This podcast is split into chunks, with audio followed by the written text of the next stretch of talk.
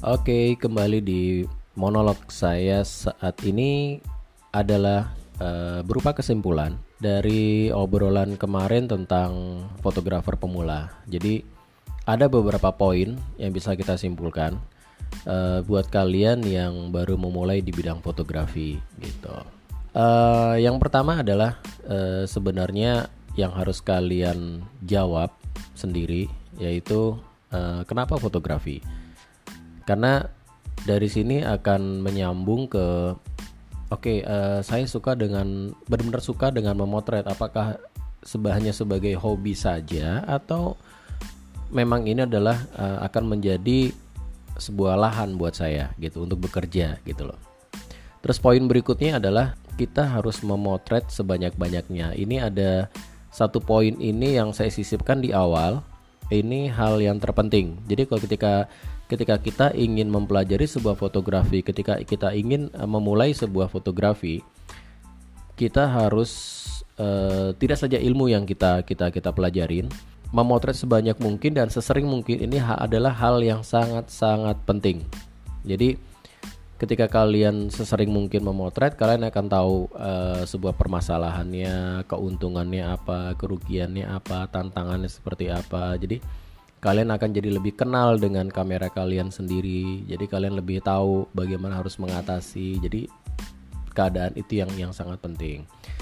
Nah, selanjutnya adalah kamera dan lensa. Jadi memang e, dalam memotret, kalau kalian ingin terjun di dunia fotografi, kalian pasti harus punya kamera atau e, kamera dan lensa.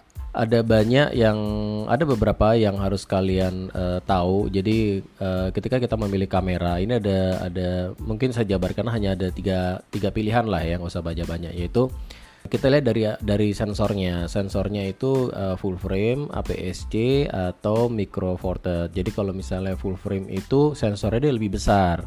APS-C itu dia medium, lebih kecil dari full frame dan micro four third itu lebih kecil lagi dari APS-C.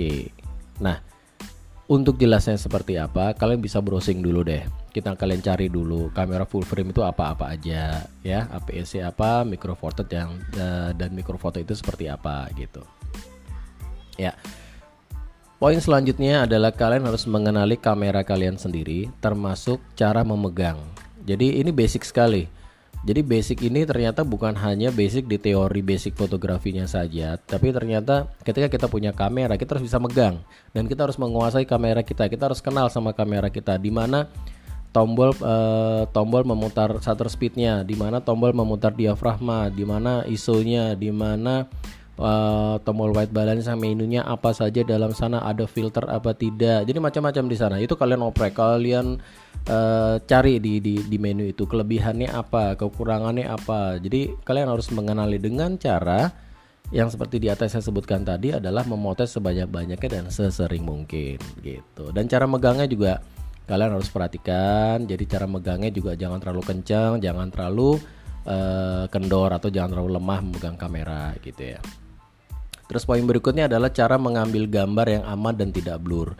Poin ini juga pasti uh, harus kalian perhatikan. Jadi ketika mengambil gambar yang aman dan tidak blur adalah uh, jangan lupa dipastikan aktifkan autofocus di lensanya. Jadi ketika kalian memotret sebuah objek, kamera dan lensa kita ini udah pinter. Jadi kalian tinggal mengaktifkan autofokusnya, pencet setengah shutter uh, tombol shutternya, itu akan bunyi beep atau berwarna hijau biasanya dan itu menandakan berarti sudah fokus dan pastikan titik fokus berada di uh, objek tersebut yang kita foto dan menambah dari cara kita mengambil gambar yang aman dan tidak blur. Tidak blur ini juga relatif ya. E, bisa objeknya ini bergerak atau kalian yang pada saat memotret bergerak. Nah, ini uh, ada dua dua yang harus kalian perhatikan. Jadi pastikan si objek ini uh, diam dan kalian juga memegang kameranya tidak terlalu kencang saya bilang tadi. Jadi foto blur ini tidak saja dari kita yang goyang tapi bisa jadi objeknya juga goyang terutama kalau misalnya kita motret orang atau benda yang bergerak gitu ya. Oke, selain uh, cara mengambil gambar yang aman dan tidak blur, poin berikutnya yaitu tentang perawatan si kamera itu sendiri. Uh, dalam merawat kamera, jadi setelah kita pakai kameranya, itu kita lap lagi kita bersihkan. Dengan cara apa? Belilah cleaning kit uh, untuk kamera. Jadi di situ ada lengkap ada blower ada kayak kuasnya gitu gitu ya. Terus ada tisu. Jadi ada bahkan ada cotton bud biasanya seperti dan itu sangat-sangat diperlukan. Tinggal sekarang cara membersihkannya gitu bagaimana gitu. Biasanya di cleaning cleaning kit itu juga ada di di uh, apa uh, bagian petunjuknya cara kita untuk menggunakan uh, beberapa alat cleaning kit tersebut. Cuman yang jadi poin utama adalah ketika kalian memotret keluar apalagi dari pantai sampai di rumah langsung dibersihkan. Dan pesan saya juga sebaiknya kalian punya dua dua cleaning kit. Jadi satu ada di tas kamera dan satu lagi ada di uh, box kamera kalian di rumah atau di dry cabinet atau apa gitu. Dan penyimpanannya di rumah. Jika kalian tidak punya dry cabinet kalian bisa beli tupperware. Uh, sebelumnya dialasi dulu dengan dengan bahan yang dengan bahan yang soft lah entah itu kain atau bahan soft apa pun terserah jadi biar kamera itu tidak langsung ke dasar yang kasar gitu ya jadi perlakukanlah kamera ini sebaik-baiknya, semanja-manjanya gitu. Nah, setelah itu jangan dulu uh, jangan lupa juga uh, taruh pengukur suhu di dalamnya dan ada uh, silika gel lah biasanya gitu. Jadi masuk ke sana. Jadi, jadi ketika warna itu sudah berubah, berarti kalian harus mengganti silika gel itu gitu. Biar dia tidak jamuran dan tidak lembab. Oke. Okay? Poin berikutnya adalah exposure cahaya. Nah, eh, kalian harus benar-benar menguasai tentang cahaya baik itu sifat dan karakternya. Lalu apa sih exposure itu sebenarnya gitu ya. Jadi exposure cahaya di sini maksudnya adalah ini ukuran ya. Jadi ukuran seberapa banyak cahaya yang jatuh ke objek yang kita foto. Jadi eh, di sini tetap kita bisa atur volumenya dengan mengatur eh, shutter speed itu sendiri. Jadi pada saat kita memotret Nah, ketika shutter speed ini angkanya kita tinggikan, berarti dia relatif akan jadi lebih gelap dan ketika kita turunkan angkanya lebih rendah angkanya itu akan jadi lebih uh, over atau lebih terang seperti itu. Nanti kita akan bahas di di, di sesi berikutnya tentang exposure cahaya ini gitu.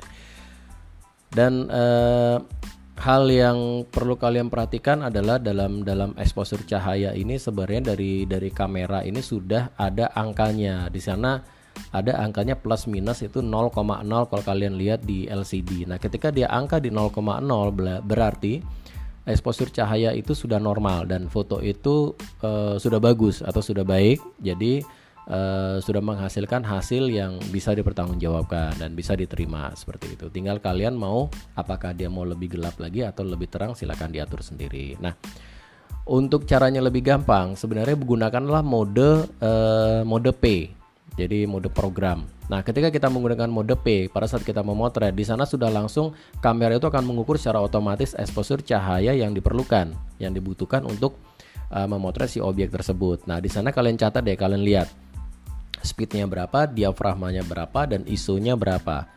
Nah, gunakan mode manual, foto kembali dengan uh, detail yang sama seperti yang P yang saya bilang tadi. Speednya berapa, diafragma berapa, dan ISO-nya berapa cenderung akan menghasilkan hasil yang sama. Jadi itulah maksudnya. Jadi ketika kita memotret satu benda tersebut, berarti exposure cahayanya ukurannya adalah seperti itu gitu. Oke. Next adalah menyambung dari yang sebelumnya tentang basic fotografi. Nah, ilmu tentang basic fotografi harus kalian benar-benar uh, tanamkan. Jadi di penekanannya pada tiga poin biasanya ada speed, diafragma dan ISO seperti saya bilang tadi. Apa pun kita mem, apa pun objeknya, apa pun yang mau kita foto, semuanya pasti melalui tiga poin ini. Ini yang hal yang terpenting di salah satu hal yang terpenting di basic fotografi ya, yaitu ya, segitiga ini ya. Jadi speed, diafragma dan ISO. Mereka ini harus uh, balance gitu. Nah, Poin berikutnya adalah ruang tajam dan point of interest. Jadi ketika kita memotret, kita harus berpikir ruang tajamnya mau seberapa. Apakah uh, di belakang objek utama kita mau blur atau tetap detailnya tetap terlihat. Dan point of interest di sini maksudnya adalah kita memilih salah satu objek yang memang akan menjadi poin utama. Nah, ketika kita memotret misalnya sebuah makanan, Uh, saya memotret poin utama saya si mangkok ini si bakso ini ada di tengah yang sisanya adalah semacam kayak aksesoris aja gitu jadi di sampingnya uh, ada ada apa gitu ya, ada bumbunya, ada sausnya, terlihat sedikit segala macam dan objek utamanya itu lebih menonjol. Itu maksud saya. Jadi itu harus kita pikirkan untuk bisa menghasilkan uh, foto yang yang yang oke okay, gitu loh, gitu. Nah, e, hal berikutnya lagi adalah komposisi. Secara tidak langsung, ketika kita memposekan sebuah objek, kita belajar komposisi. Ketika kita memilih point of interest sebuah objek dan ruang tajamnya itu kita bermain dengan komposisi. Nah, komposisi artinya tata letak. Jadi e, meletakkan sesuatu dalam satu sebuah framing yang kita lihat di kamera, e, apa saja yang harus ada dalam framing tersebut.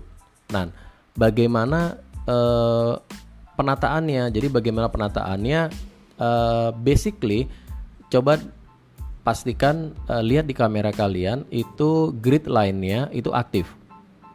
Jadi grid line di sana juga macam-macam ada grid line grid line hanya berupa horizontal dan vertikal, ada juga ditambahkan dengan yang uh, diagonal. Jadi ada tiga unsur seperti itu. Nah, itu akan membantu kalian mengkomposisikan sebuah objek utama mau ditaruh di sisi sebelah mana grid line tersebut yang ada di kamera itu namanya rule of third. Jadi aturan dari tiga garis ya. Jadi kalian mau taruh di sisi sebelah mana? Sebelah kalau objeknya sebelah kanan berarti sebelah kiri kosong atau sebelah kanan objek utama, sebelah kirinya yaitu objek pendukungnya. Seperti itu kan belajar dari sana gitu. Basically yang harus kalian uh, tahu adalah si kamera sudah menyediakan uh, grid line tersebut untuk membantu mengkomposisikan uh, objek gitu. Nah, terakhir itu adalah mengolah foto. Jadi baik komputer atau handphone. Uh, apakah foto yang bagus itu harus melalui proses edit? Proses edit di sini proses edit di komputer atau di handphone.